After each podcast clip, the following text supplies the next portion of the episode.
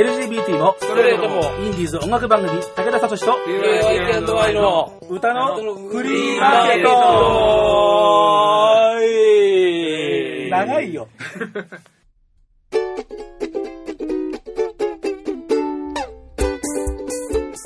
いやー寒くなってきたよね。すっかり冬でさ、この間ねちょっとね代官山のお気に入りのカフェでちょっとストール巻いてたんだけど、そしたら店の前はねアルファロメオが通り過ぎたっぽくて、お店の人とアルファロメオじゃないですかなんて言って、いやアルファロメオじゃないかもしれないよって言って、そしたらお店の人がアルファロメオかもしれないじゃないですかって、あアルファロメオだねって言って、おい始めるぞっていうスタートどうですか？どうですかってもう始まってるじゃないですか。もう何事だと思うんですよね。ぬるっと始まるっていう。これぬるっとなんですか？まあいいや。そんなわけで、もうジングルは昔のパターンとしては本当にもうなんか雑な入りで、今年最後の歌のフリーマーケットでございます。武田さんでございます。50を過ぎてもまだでもう調子狂うよやっぱりね。はい、では今日のレギュラーパーソナリティですね。はい、じゃあ端からどうぞ。日本のラジオのヌーベルバーグ、もしくは日本のラジオのエルキュールコアのこと上村陽平でございます。よくわかんない。今日もね武田聡の謎をリスナーの皆さんと一緒に明かしていきたいと。おい長さクリスティーだろってごめんよ。どうやればだいたいエルキュール・ポアロって言ったらそれしかないだろう。いやだいたいポアロは探偵でクリスティー作家じゃないんだよな。全然突っ込んでくんないんだもん。というわけでカノマでした。でした。ありがとうございました。ちょっとちゃんと本人に言わせなさいよ。はい、若干事故られた感じがします。カノマタです。お願いします。はい、どうしたです。こんばんは。というわけでもう最初からもうなんかやる気のない感じがなんかもうプンプンしてますが、はい、今日じゃない今年最後の今年最後の番組です。だからもらい事故っぽくなって、はい、ひろきくんは今日は社会の歯車になって必死になってもうだから目半分なんか死んでますけど働いてるんで今日は残念ながら欠席でございます。というわけで、武田とひろきの歌のフリーマーケット年末スペシャルナイト、武田聡と KYK&Y のせーのあれ2015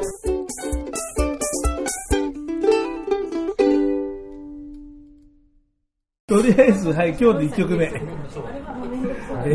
もう早いよ。もう、武田さん相当帰りたがってる。いや、あなただって終電の時間がほら、ね今日は珍しくて五反田駅前のジョロさんで言ったんですけどね。はい。で、1曲目。フリーシングル&ディサンゲージド。わ聞いたことあるそれ。あなたはそうでしょそれ。あなたの揃いユニットなんだからさ。うっすら聞いたことありますね。うっすらなんだ。うっすら。ただ僕は関わってないと思うんです。あ、そうなんだ。そんなことはねえだろ。どなたがやってるんですか。一人ユニットでしょだいたい。ほら。作家ゴーストライター。一人でやっててゴーストライター。まあでもいいそう。素晴らしい。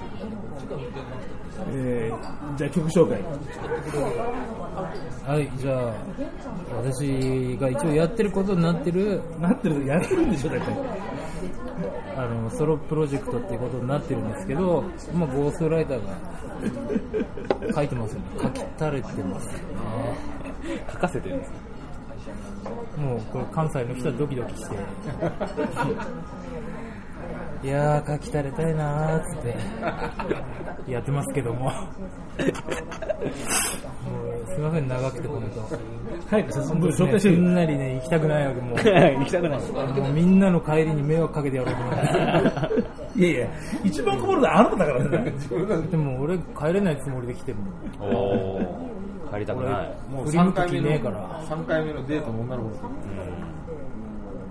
まあ、だからといってどうってプランもないですけど気持ちいい。いやじゃあちょっと私がやってるらしい、ちょっと私の記憶にはございませんがフリーなんとかっていう人の曲で宇宙のエロティックという曲です。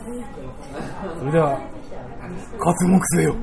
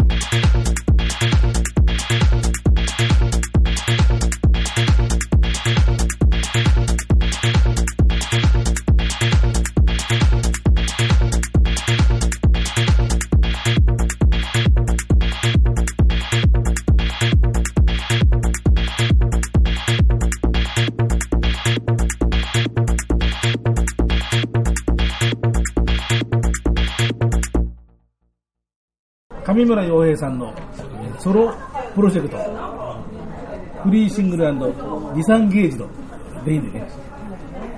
お、そう読むんですね。そう読むんですか。僕は知らなかった。宇宙の黒人ピックを聞いてもらいました。黒人女性のコーラスがすげえ良かったよね。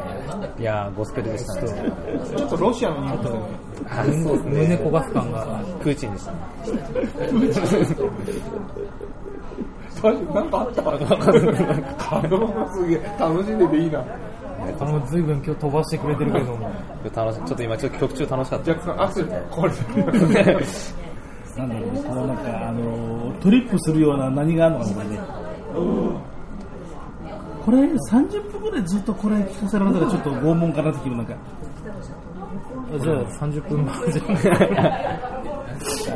あれだね、当に岩津がすごくだから楽しい気持ちだったらこうなんかどっかなんか行っちゃいそうな、これね、4分ぐらい。でも短い方だね。この手の方で。意図して短くしましたね。これね短い方。こういう曲って大体まあそうそう長い。15分の曲も。俺そのなんかそのぐらいのイメージっていうかこういうの。何も起きない15分。このままずっとこうループで繰り返してみたいな。なんかあるかもしれない、なんかあるかもしれないって、あれじゃないですか、レコード屋さんでずっと探してる作業に近いような音楽。俺こういうの聴いてるときは、聴きながらなんか、こうなんか入れ込んできてんじゃねえかって思いながら入れ込んでないっていう。最後までこのまま淡々と終わっていくみたいな。それでいいんですよ。それが宇宙ってことだ。宇宙を信じるってことは愛を信じるってことだ。こういう話になってるのは20代前半の頃やってた、なんかでも多分全然違うけど音質とかも全然テンションが違う、まあ、特に意味はないですよ意味はないってあんまりなんか意味を持たせようっていう風にかするタイプじゃないよね、陽平君ってさ、なんかトランスみたいな感じですよね、結果としてね、結果としてなんかトランスっぽくなっちゃう。なんかいろいろ決めて楽しむ音楽的なもんなんですかね。ちょっとね、ぜひみんな危険ドラッグを決めていただきたいね。多分みんな車乗りたくなっちゃう。すごいです。結果事故を誘発する。危険ドラッグは本当に危険っていうふうに警察の人が言ってますからね。あれどうかと思うんだけど。俺もどうかと思うんじゃない。道路の上のあの電光掲示板とか。はいはいはい。危険ドラッグ、本当に危険出るよね、あれ。危険だからそんな名前つけてるんだろって思うよね。危険ドラッグと普通のドラッグだったら。すいません、するでしょ。どっちが危険なんですか。それ危険ドラッグだと危険じゃないですか。ドラッグでさらに危険なのが危険ドラッグなんですか。ツルハドラッグはどうですか。そうすると3ドラッグはどうですかみたいな話だけど、それはあれ危険じゃないですか。危険じゃないです。ハンマーさんはあれですか？キュウリですか？ん？キュウリではないんですか？キュウリではないと思います。そうですか。はい、わかりました。納得したね。ちょっと確認したかった。今だいぶ警戒して返事したんですけど、何もなかったりです。今の曲みたいなやつね。そう何かあるじゃないかと思って、何もなかった。キュウリかどうか気になっちゃった疑ったわけですね、僕はキュウリかどうかってことを。いや、もしかしてキュウリなんじゃないかな。なんかキュウリっぽかったですか。もう次行くよ、は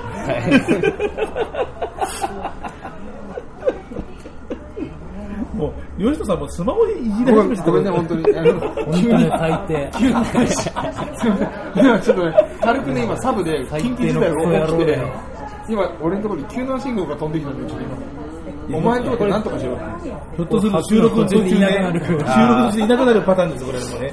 これだ。このパターン。ドロンしちゃう。やだな。なんとか避けたいですね。まあそうならないように祈っておりますが。じゃあまた恒例に従ってですね、はい、メンバーの皆さんにいろいろと選曲をしてもらいましたが、まあなんといってもね、もうキャミーにしても KYK&Y にしても、久しく、なんかライブを、やらない時期が続いておりまして、キャミーはようやくこの間の11月23日に朝霞のネクストサンデーに、はい、あれ1年半とかなんですかね、結構間ね空きましたもんね。お久しぶりにライブだーなんて僕も行きましたけど、まあ、そんなんでやっぱり活動をしないとなかなか曲を、かけるというようなこともですね、勢いが少なくなってですね、本当にこんな時でもだとなかなかかけることもないキャミーとKYK&Yということに、なっちゃいましてですね、まあそれで選曲をしてもらいましたけど、鹿沼、バンマスだっけ、リーダーだっけ。はい、一応リーダー的ななんかバンマスがいてリーダーがいて、いろいろいるんだよね、確かね。なんかね、なんかまあそうですね、一応建前上のリーダーは僕です、というその、リーダーの鹿沼ご本人の選曲は夜の風、はい、こちらのアルバム鮮やかな世界、に収録されているんですね、はい、それからよしとさんが選んだのは、まあ、これからオンシーズンになっていくんですかね、スノウというわけで、一番最初に出したシングルのジュノン、はい、2曲目に入っているんですね、はい、相当今の中のレアな感じかな、レアですね、しますけどね、という中2曲を選んでいただきましたが、本当にキャミーも久しぶりに、そうですね、久しぶりでしたね、本当に、まあそのね、羽鳥さんに声をかけていただいて久々に出ましたけどね、なんかもう初心者みたいな緊張感でライブをやりましたね。1年半も離れるとやっぱりステージはそんな感じになっちゃう、まあ、主に高橋さんがでしたけどそういう人さんは楽しんでやってたとは思うんですけど、はい、今後の活動とかなんでそのスプーン出させなくてマイクフォローいるからあ、じゃあ特に、まあ、高橋さんはやりたいって言ったらやろうかなっていう感じになってます。なんかちょっと面白いこと言ってほしかったんですけど、ちょっと無理なんでごめんなさい非常に私今残念ですいやいや、この話で面白く広がる話じゃないから、これだってキャミってそういうね、面白い技術とか方向違うので、ちょっと違うんでごめんなさい、だいぶ違うよね。吉野さんのこの間のそっちもあり、そっちウソさんが久しぶりにキャミーの初期面、はい、そうだいたいキャミーの場合はヨシトの前で、はい、なんか、はい、出戻りみたいなもうなんかどの面下げてかなと思ってそんなことはないです10月くらいかな、消費者が連絡来て、やろうと思うって言うから、あ、手伝いなんだやるよって言った感じで、俺はそのなんか最初イメージ勝手にこっちでイメージしてたら、アクションはやるんだろうな。ああ、ソロアクションはソロなんだと思って。ああ、はい。キャミじゃなくてね。ブッキング決まりましたっていう、はい、トラブルにやってみたら、キャミって書いてあるから、あ。キャミーねそうかね、どれでねキャミーの曲来たなと思ってまあそれキャミーだからね、そうなるほどってそう、まあ、僕もでもキャミーじゃない曲もいっぱい来るのかなと、勝手に思ってたら、僕も確かにタイムテーブル見て、あ、キャミーだ、あ、そっかっていう、そういうもんだったらね、普通に高橋さんからやろうと思うんですで、吉田さんも誘ってるんですけどって言われて、あ、じゃあやるよっていう感じだったんで、なかなか裏事情を聞くと面白いものしてなんでね、じゃあそのキャミーの曲を2曲続けて聴いていただくこといたしましょう。鮮やかな世界、アルバムの中から夜の真ん中、まあ、今の収録している時間がだんだんそれに近づきつつあるという感じですね、はい、でそれから、今日もヨトさん、ここのファミレスに入ってくるんで、寒い寒いって言うから激しく身もだれしながら入ってきましたけど、寒いと周りにいろんな意味で敵が生まれてくると精神状態的に寒くて助けてほしかったっていうからというわけでね、はい、寒い季節にぴったりなスノウというわけで2曲続けて聴いていただきます。キャミーです。夜の真ん中続けてスノウ。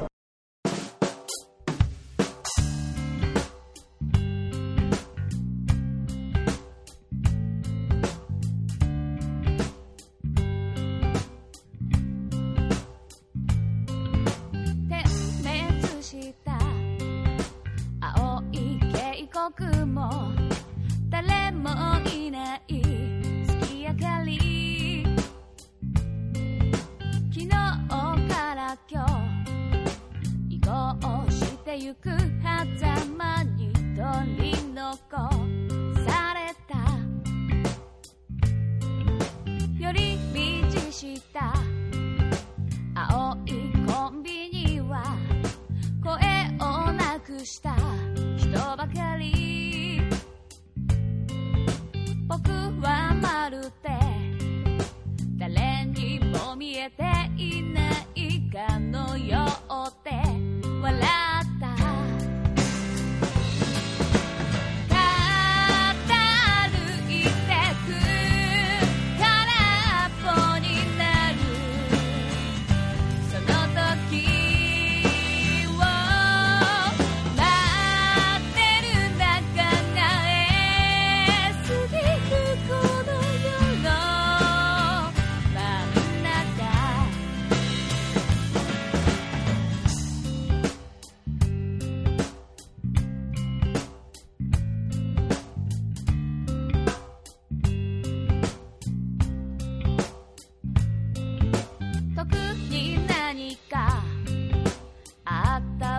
もないだけど少し落ち着かない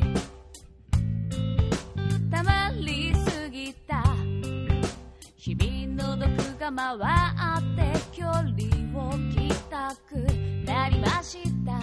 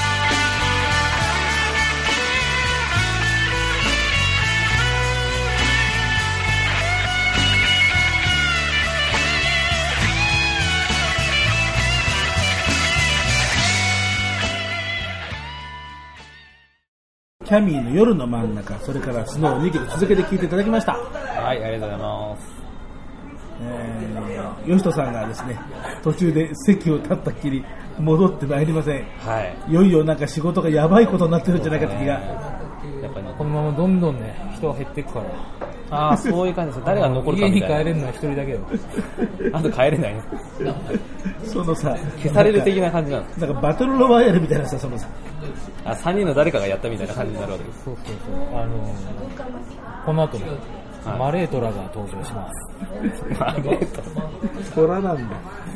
あるいはさっきのアガサクリスティ誰が食われるかを予想して、お手持ちのリモコンの D ボタン参加していただいてね。ちょっと正解見せられないんじゃないですかもう正解はバッチリ公開しました生々しくないですか。大丈夫ですか。肉片となった我々見てもらおうじゃないか。あんまり蚊のまま肉にならなそうな気がするような。あとの3人は別として、まあ、当たった人にはね、はい、この肉片をいらないし、サイン入りでね、誰がすると誰がサインを、そのサインはクール便で送られるから肉片になったじゃん。肉片にさ誰がサインするんだそれ。ちっちゃくしてペンダントを守りそうそうなんじゃそれ、というわけで、その晩、まあ、戻ってこない吉田さんはまあよそにですねちなみにですねあれですよ、はいはい、今日はうちのひろきがですね、まあ、そんなわけで社会の歯車になってるんですけど、面識ってありましたっけ？いやおそらくないと思いますね。合ってないよね。ない。もう声はあれで聞いたことはあるけど、はいはい、それは声も聞いたことありませんって言ったらちょっとねその瞬間に僕はもう録音ボタン切って席立つから、ね。あまあ本当はない。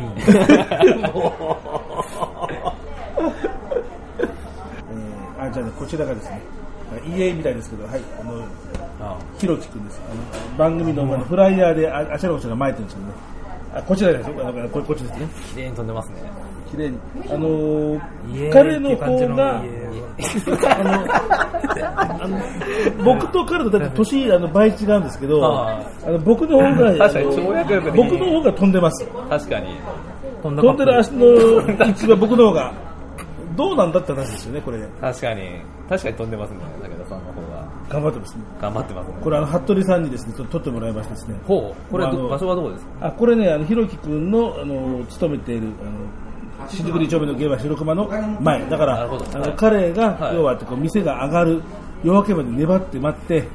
出待ちしたってことですね。そう。まあまあ、出待ちして。まあいやいや、出待ちしたから僕見せたいって言ったんだけど。おい、飛べよって。俺も飛ぶからさ、みたいな。で、服部さんよろしくお願いしますって。服部さんもほら、店が終わって。ああ、なるほど。まあ、そんなに離れたら距離じゃないんですね。はい。で、ああ、やった。出ました。吉田さん、お疲れ様でした。怪我人ですよ。お疲れ様でした。いや、それ怪我人、主任がね、出ないうちにね。主任は出さないで帰ってきました。本当そうならないんですね。完全にこれとどめさしに行くってことです。怪我に出る前に。すみません。はい、お願いします。わかりました。ごめんなさい。本当にお疲れ様です。すみません。はい、じゃあゆうとさん、じゃあまた良いお年を。あんまり迎えられそうな感じがしますけどね。すみません、本当ごめんなさい。じゃあ食べてみてください。はい。失礼します。お疲れ様です。おお、なんかよく。年末の生放送のテレビとかであるちょっと次の番組がみたいなちょっと次の収録が来ますねみたいな、はいはい、その雰囲気あったからねあれですね。だからますますこのテレビ界にこの番組持ってそうですね。でだんだんまた一人まずさらに一人で消えてるわけでテレビだったら消えてもね、最悪パネル立つときいやなんとかいやだからほら音声番組だから見えないからパネル出してもね、まあ大体そういう話ですると大体ひろきが最初からいないんだからもう、まあそうですね、まず5人揃うとまず最初からいないところだからもう2人消えてるもう2人消えてる5分の3でお送りしております。去年の時多分次のその今日のやつ、はいはい、時には呼んでみたいな話をしてた気がする。そう。だから来年の年末はやろうねって言ったら社会の歯車になってもう大変もうなんか気の毒にこの間エバーグリーンでやったらですねもう目がもう半分死んでました彼。あれこのバーでもやってるんですよね。まあ、月に1回くらいとかってだからまあ少なめなんですけど、ね。周りにいるぐらい。そう。まあ全然接客ができないというのを売りにしてる。あ、なるほど。はい。でもうおたおたしてるところを、まあ、ママさんとかね、もう冷ややかな目で叱られるところを客が見て楽しむというですね。新しいですね。新しい。仕事ができないことを売りにしてるというですね。ああ、なるほど。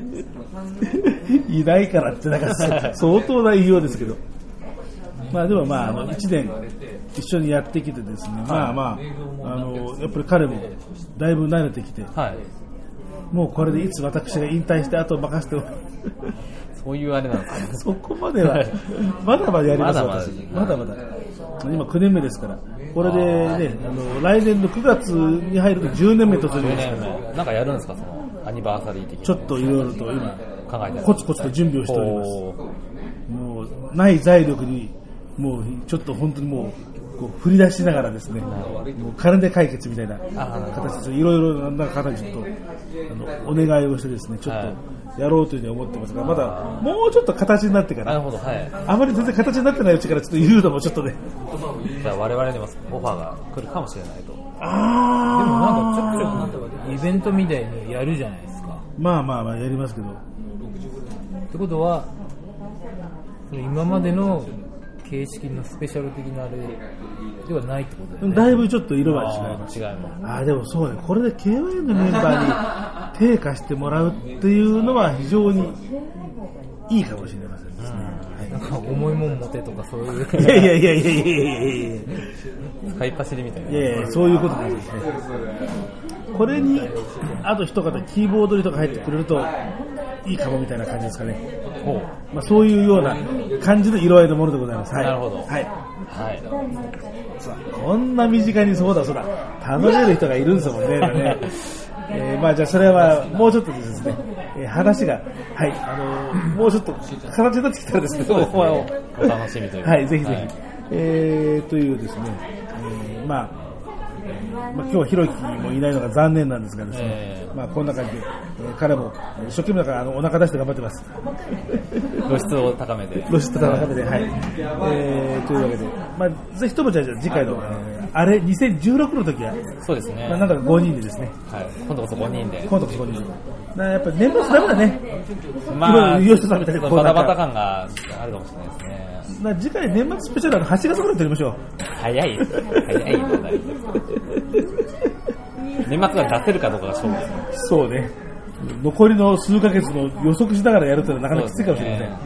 はい、ではですね、じゃあ今度は KYK&Y のナンバーをですね、はい、KYK&Y、鹿股良人うんじゃない上村陽平、なんだっけ、鹿股&よしとかの略なんですよ、皆さん。もういらないでしょ、もうその中の説明が。そうね、記号でいい、まあ、そうね、まあ、今さら小田原急行伝説だという人いませんからね、まあ、小田急ですからね。なるほど、まあ、そんな感じでね。説明したら下だけややこしくなって、そうね、逆にね、まともな説明ができなくなるから、今みたいにね、なんだっけみたいな。よしとさんとそれからカノマーから上がってきましてですね、先ほど、そそくさと逃げる自体を帰りだったよしとさんからは焦ってという感じですね。ロードムービー、はい、これ KY の割合と初めの頃に作ったナンバー。そうですね、まあ、僕がもともと昔一人で作った曲を持ってきたみたいな感じだったと思うんですけど、まあ、元のタイトル何でしたっけ？あ、元のタイトルがあったんだ。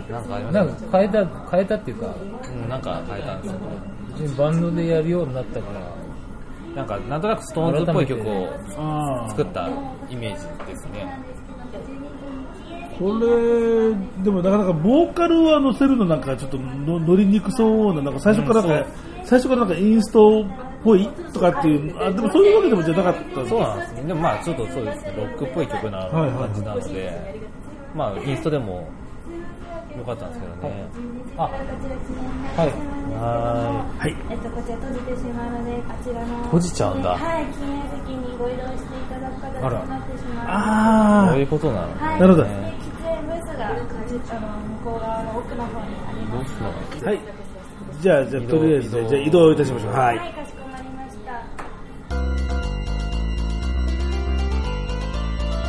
た。武田とひろきの歌のフリーマーケット。そんなわけで、はい、席が変わりました。はい、仕切り直しです。多分今までで初の出来事じゃないですか。席変わったって言ったね。店が終わって、はい、店の外でって何回もありましたけどね。店の外っていうのはすごい。そう、もう寒風吹きさぶ外でエンディング撮ったって言ったんです。それで結構ありましたけどね。じゃあ曲いきましょうかね。はい。はい、じゃあその、KYK&Y の。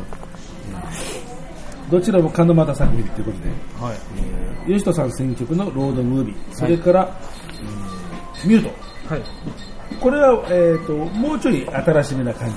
そうです。これは KY に入ってから作った曲ですね。KYK&Y のために作った。そうです。上さんが好きなバンドを聴いて、あ、こういうの好きなんだっていいなと思って、じゃあこういう感じを作ろうって作った曲です。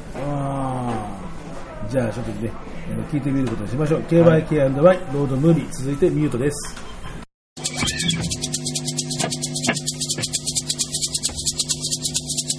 あ、わかる。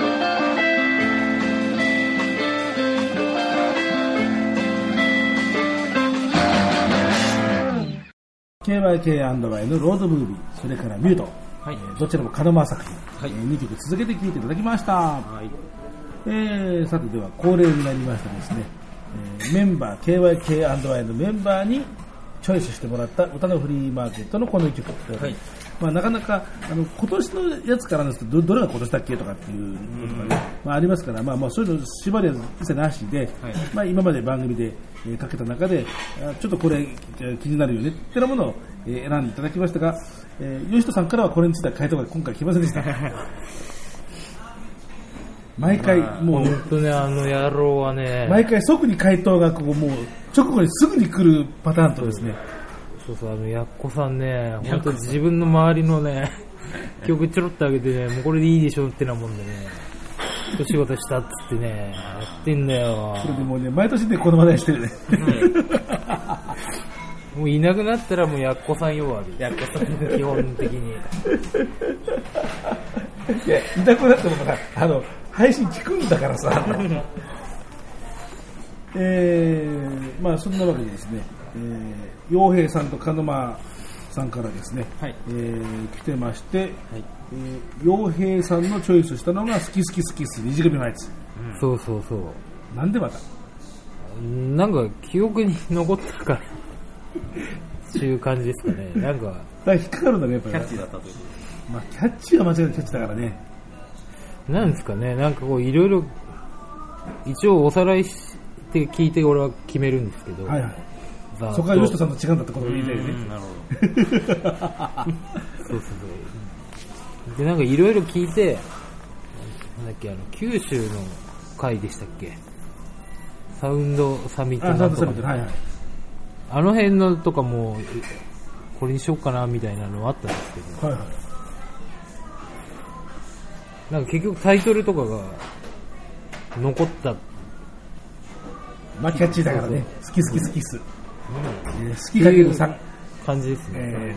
文字にしても言っても覚えやすいっていうか、まあそういうキャッチーだったんで。まあとにかくキャッチー。まあ深い理由はないです。あなたの秋はどんな秋特集ってんで、まあ、芸術の秋だ、食欲の秋だ、読書の秋だ、スポーツの秋だってんで、まあ、そのスポーツの秋編で、という、まあ、サッカー部の、男の子の物語ってなわけですよね。何年か前の時にカノマが哀愁坊主を確か選んだことがあります。ちょっと自分にはこういう感じで書けないななんてな話を確かしたのですけど、はいはい、結構この田中守、岡本忍作品というのは自分たちがやるものとするとだいぶ異質な感じ、うん、でもなんかちょっとそういうアイドルに曲を書いてみたいなとかっていうのも思ったりするわけですよ、曲家としては。はいはいはい、思いっきりドキャッチに振って、はいはい、っていうのもなんとなく思ったりするので、まあ、そういうところで実際こういう形にしっかりして出してるっていうのはちょっとこう興味をそそられるというか、うん、そういうところあります。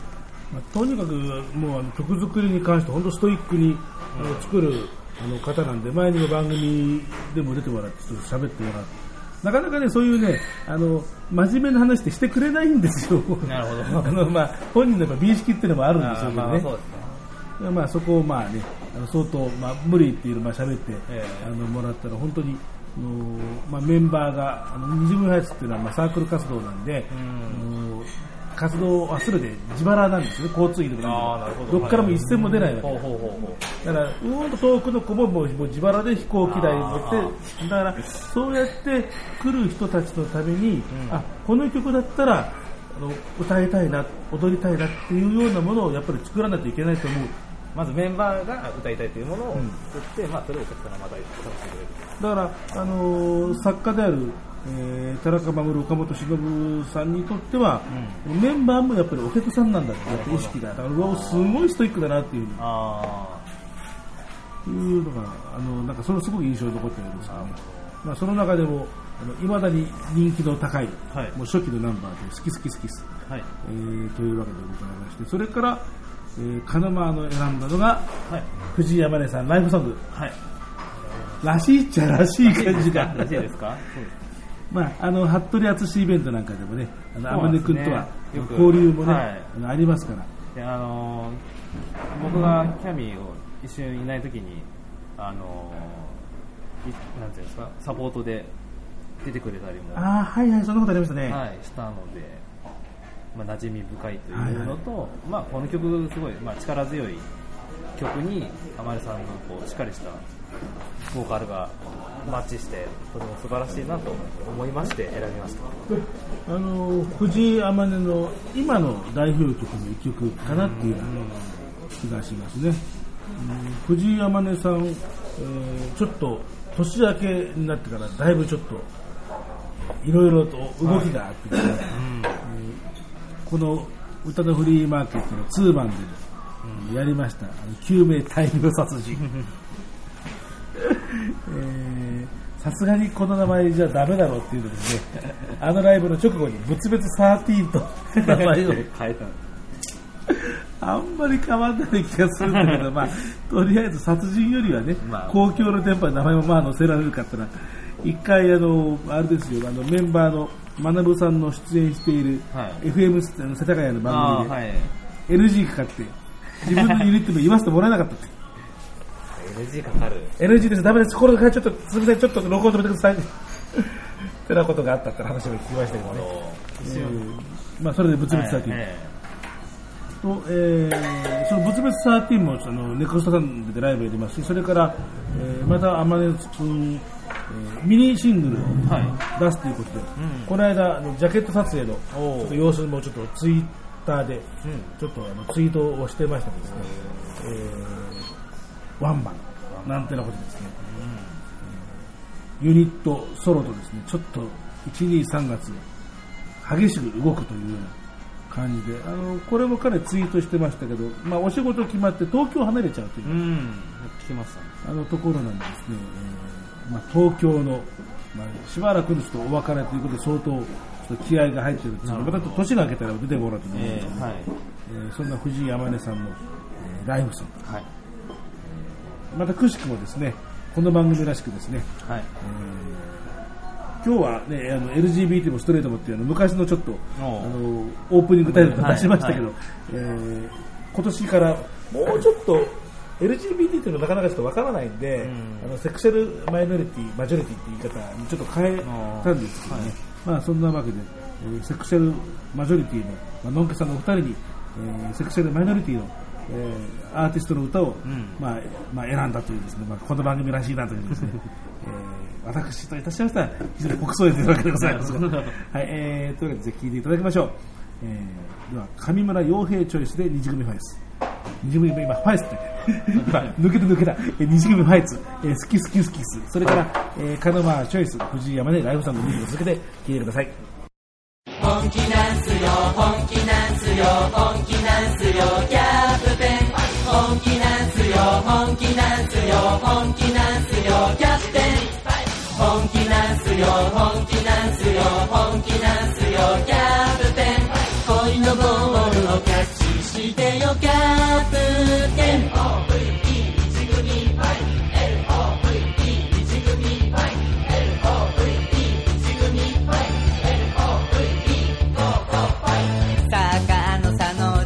知らない俺のこと誘ってくれた、一つ年上部活の彼は女子たちの憧れの有名人、いつか打ち明けたいな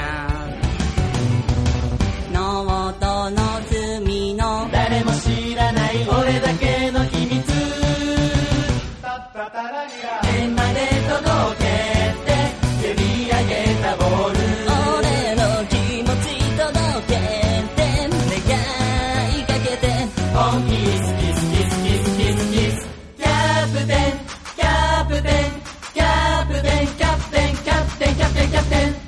グラウンドから見つめる視線、ここは実は特等席、パスをするとき真面目な瞳、真正面から見えたのに実はマネージャーと付き合ってると打ち明けられた部活の帰り、涙止まれて自転車を飛ばして揺れる気持ち止まれ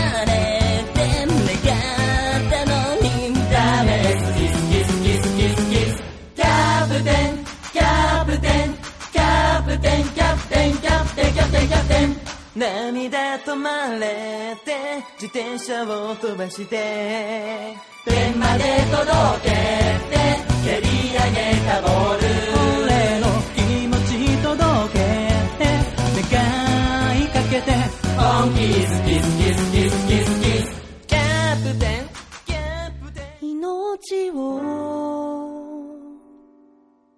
粗末にするなって昔の人が言う大げさだと嘲笑う僕らもじきに昔の人になるパパはママを愛してる僕を選んでくれた人ママはパパを愛してる僕を許してくれる人そんなの絶対おかしいよ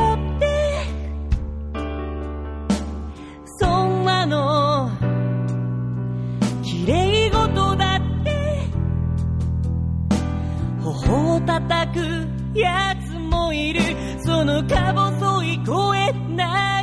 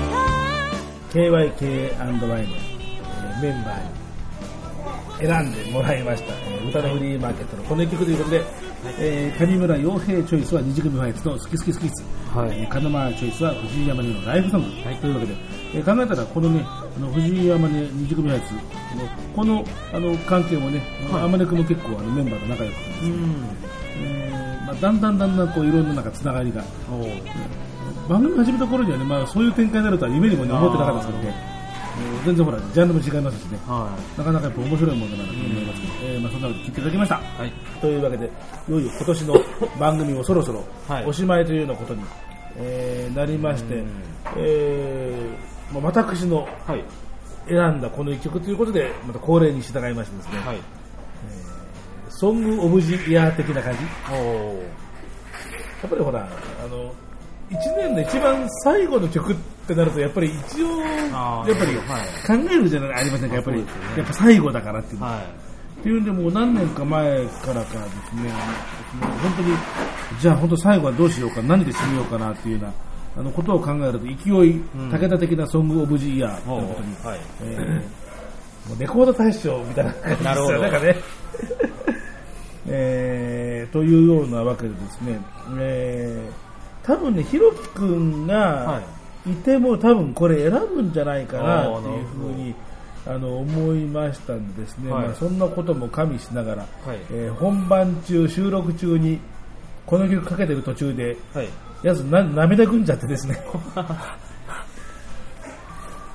自分のなんかプライベートのなんか思い出とですね、はい、相当かぶるところがあったのかなかったのか、歌い手さんになんか慰められてでも嬉しいですだっていうふうにですね、まあ、嬉しいですね、というふうにですね、まあ、ここまでいくとですね、番組をずっと聞いている方とか、それから、そのゲストのご本人さんから、あっていうふうに思うでしょうか、そんなわけで、この間12月26日土曜日に、はい、茅ヶ崎の、市民文化会館小ホール、400人収容のホールワンマンを成功させました、モンチカさんの古戦況、これを今年の最後に、まあ、だから前回かけてまた2回続けてかけたんだけどさまあ、まあこれだろうなっていうのは、はい、400人収容、まあ実際聞いたら180人ぐらいだとかっていうような感じで、まあね、まあ、5割満たないっちゃ満たないんだけど、うん、入った感じなんかやっぱり結構お客さんいっぱいいるっていうのは、まあ、大体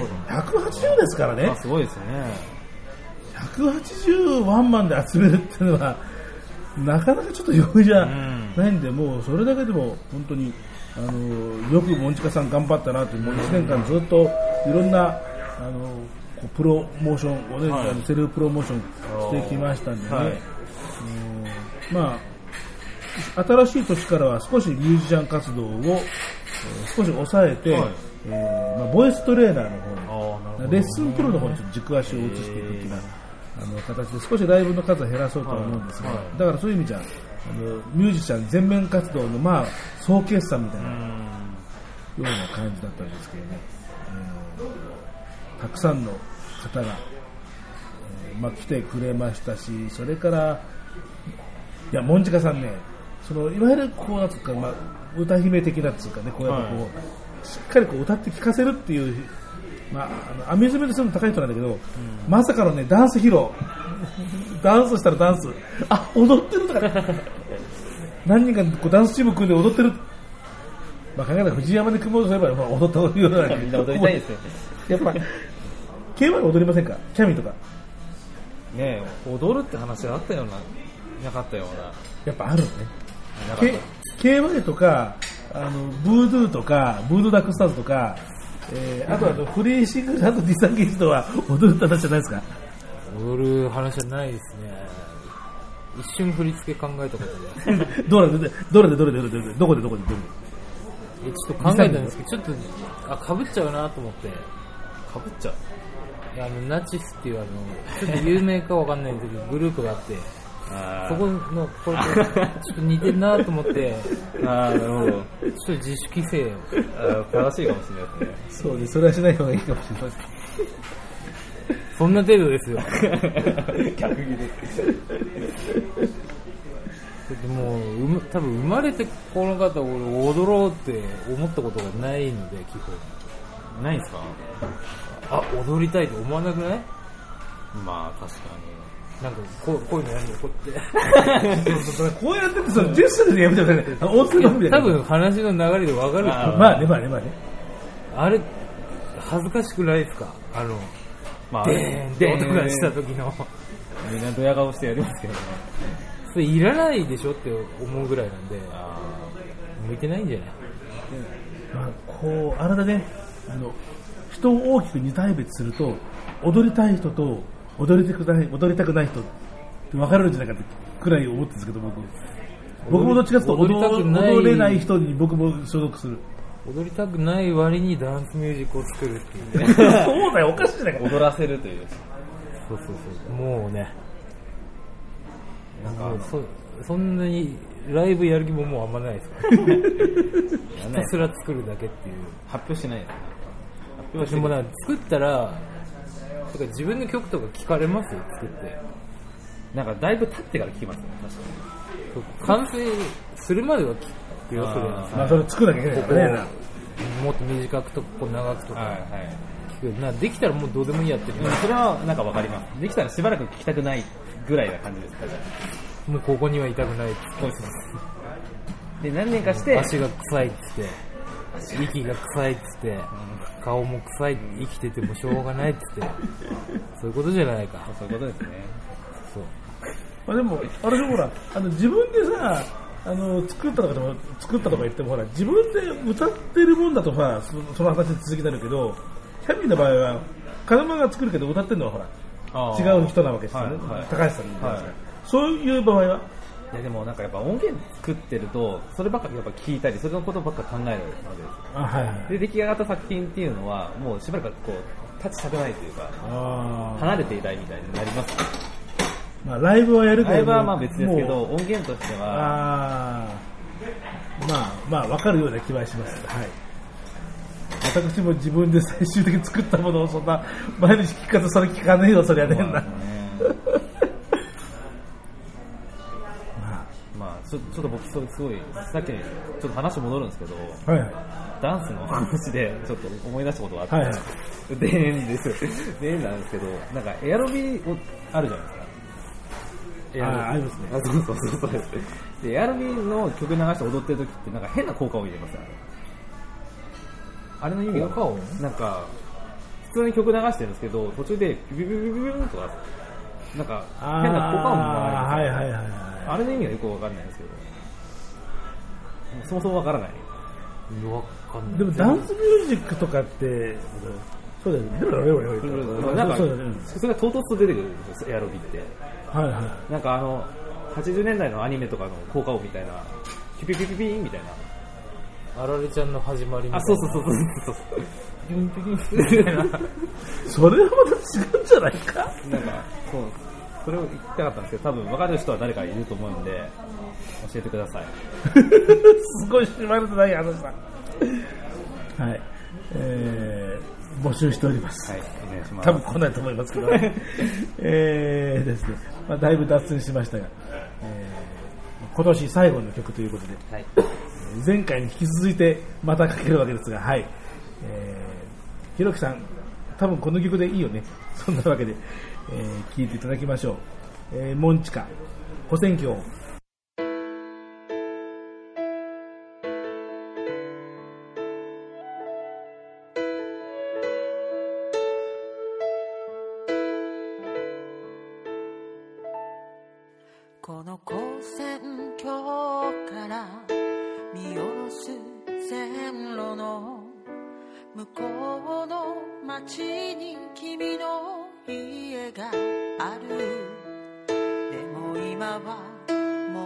相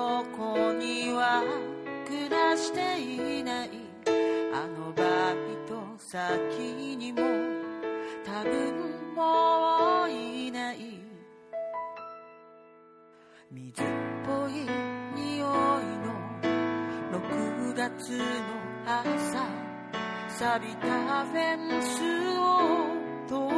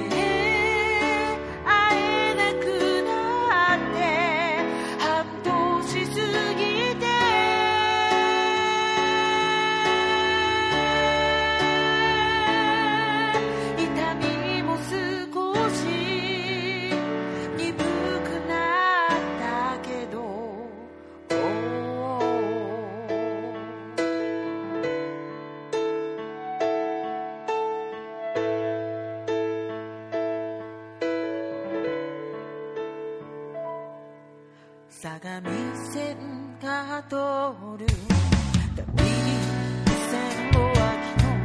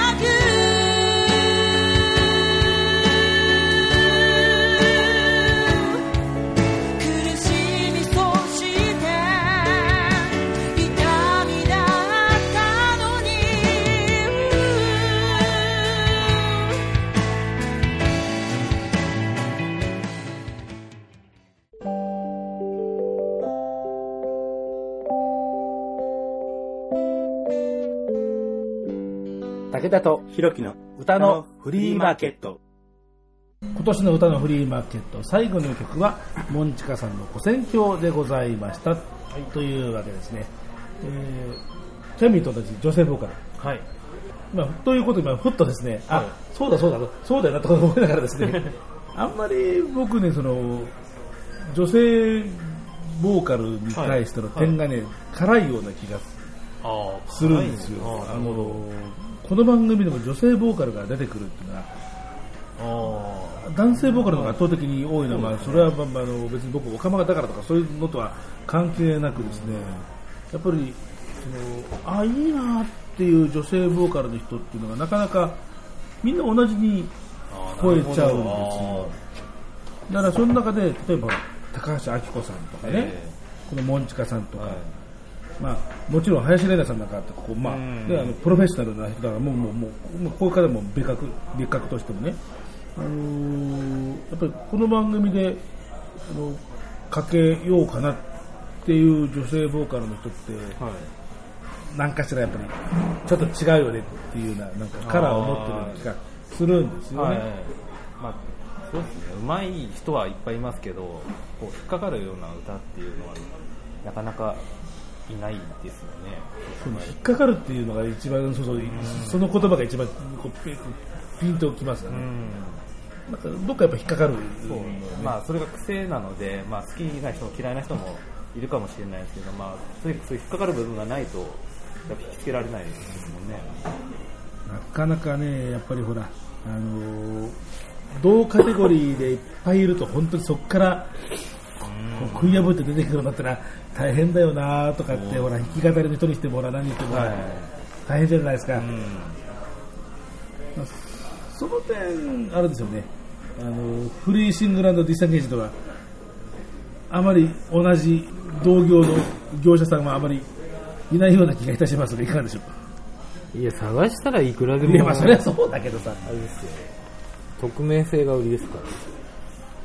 顔が見えない音楽完全にバレちゃってる。だからさっき一番最初にこう誰がやったかっていうと、あれ匿名性の演出だったんだよね。いや、演出だったらダサすぎでしょうねなんかああいう音楽こそ、そういうソフトの中で個性を出すっていうのは大変なんじゃないですかね。限られた音質の中から、まあ、だけど自分が歌うわけじゃないんでね、まあ、なんかあんまり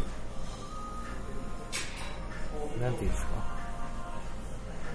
熱くなんない感じにしてます。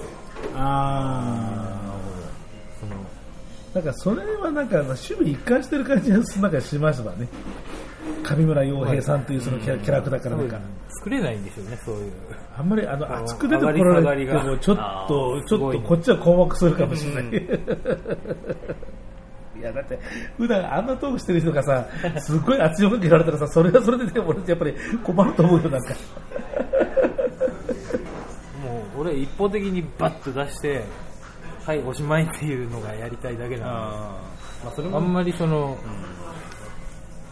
向こうのあれを求めないタイプなんで、それぞれですね、ミュージシャンによってお客さんと一緒にこう空気を作っていくと、ちょっと自分たちの音楽はこうだみたいに押し出して、もう最高は曲流した瞬間にみんな鼓膜がパンって割れてうわってどんなんだよどんなんだよっていうのが理想ですよ。ここで吉田さんから直電が来てますけど、ちょっとつないでみましょうか。どうぞ本当かよもしもし、あれ今もしもし、今直電繋いでますよ。もしもし聞こえる？聞こえる。もうこれそのまま撮ってますんで、まずいこととか言わないように。ああ、気をつけますこんばんは。いやさ、あとさっき言ったじゃないですか。矢崎から出演してます。マラソンの方はどうですか？マラソンですか？マラソン今ちょうど五反田マラソン第2給水ポイントであれ今水飲んでるとこですね。今順位13位になってますんで。ああ、大丈夫です。ここからひっくり返していきますよ一応私の全財産かけてますんでね、あなたに。マジか。まさか俺がね、そんなものになってるとは思わなかったんで、ちょっと行きますよ、ガーッと。じゃあ以上でよろしいですか。どんないや、だからちょっとまだ、実はまだ次にも乗ってきながら同時多発、どこまで言っていいの？はい、ありがとうございました。皆さん気をつけて、ありがとうございます。ちょっと一回スピーカー切りますね。はい、もしもし。今スピーカー切ったんで、言いづらいことも言ってもらっても、ただ俺の話し方で伝わっちゃうかもしれない。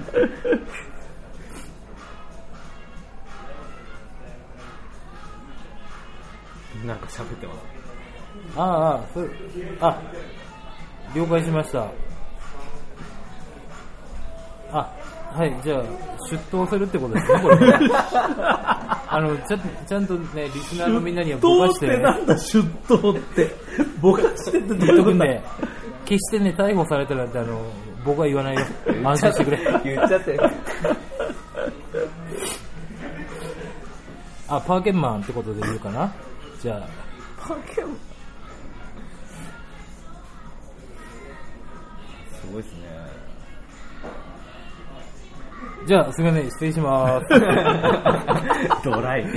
はいはい、お気をつけて。はいはい、良いお年を。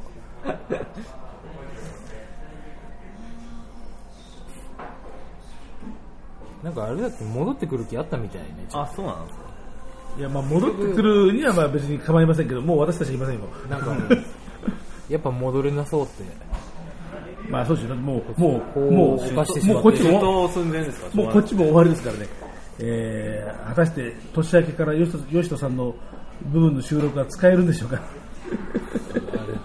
まあちょっとね、一時的にまあちょっと塀の中に。しますけど、いつかみんなの前に戻ってくる。美談みたいな。俺は信じてるから、リスナーのみんなも心配しないでくれ。いや、まさかの直電からの逮捕劇。逮捕劇。ちょっと新たな試みが多数出ましたけど、ね、そうですね、今日今後の番組に広がりを感じさせるんですね。こういう、まあ、とりあえず、じゃあ来年はじゃあ上村陽平&カノマで、はい、一時的に、まあ、ちょっと仮釈放とかいろいろあると思うので、メンバーはちょっと顔を出せるようであれば呼びますんでね。まあそうですね、はい。まあそんなわけで来年もよろしくお願いいたします。もう終わりにするぞもう。武田聡の武田とひろきの、歌のフリーマーケットいないからつい、一応、武田とひろきの歌のフリーマーケット、この番組でリスナーの皆さん方からのリクエストやお便りをお待ちしています。それからミュージシャンさんからの売り込みなんかもお待ちしております。宛先はメールでsatoshi_takeda@hotmail.com、 C は SHI とヘボン式ローマ字です。それからツイッター、フェイスブック、ミクシーと各種ソーシャルネットワークサービスも武田聡という名前でやっておりますので、検索してそれぞれのメッセージツールでいろいろ絡んできていただけると嬉しいなというふうに思いますので、よろしくお願いいたします。年明けなんですが、まあ各週配信、2週間に一遍配信なんで、まあ2週間ぐらいお休みをいただいている間に収録できればいいなと思いますが、とするとなかなかスケジュール調整がですね、なかなか大変でですね、ひょっとすると3週目くらいまで音沙汰がないかもしれません。一応企画はね、あるんですよ。オファーとかしてるんですけどね。あとは日程の問題なんですね。そんな感じでいきたいと思いますんで、年明けは何日からスタートなのか分かりませんが、とりあえず1月にはちゃんとやろうと思いますぐらいと、新春企画にならないからね。というわけで、リスナーの皆さん方、2016年もよろしくお願いいたします。そして上村陽平のあれも、結構お休みする回も多いんですがとりあえずさ、本当もうさ、汚いネタとさ、エロネタ本当で大変なんだよ、ゲストに寄っちゃうからね。やっぱモンチカさんの回とかでね、やっぱり出せませんからね。綺麗な会も作っていかなきゃいけない。そう、ね、40だと童貞とかそういうようなネタはね、ちょっとやっぱりほら、その方のアーティストイベントとか出ますからですね。とりあえず、ちょっとね、いろいろ新コーナーを。いや、新コーナーって、まずあれ自体がもうコーナーなんですけど、そうです。まあまあ、さらにその中に。コーナーないコーナー。考えてます。そういう下ネタとかじゃない。まあ、とりあえずどのアーティストさんの汎用性のあるやつをよろしくお願いします。というわけで、じゃあリスナーの皆さん方々、来年2016年もよろしくお願いいたします。今日の、パーソナリティ、どんどん減ってしまいましたが、じゃあ今生き残った3人でじゃあはい、じゃあ順繰りどうぞ。はい。金又でした。日本のラジオのヌーベルバーグこと日本のラジオのエルキュール・ポワロ上村洋平でした。よくわかんない。50を過ぎてのまといのここ武田聡でございました。では良いお年をお迎えください。また来年もよろしくお願いいたします。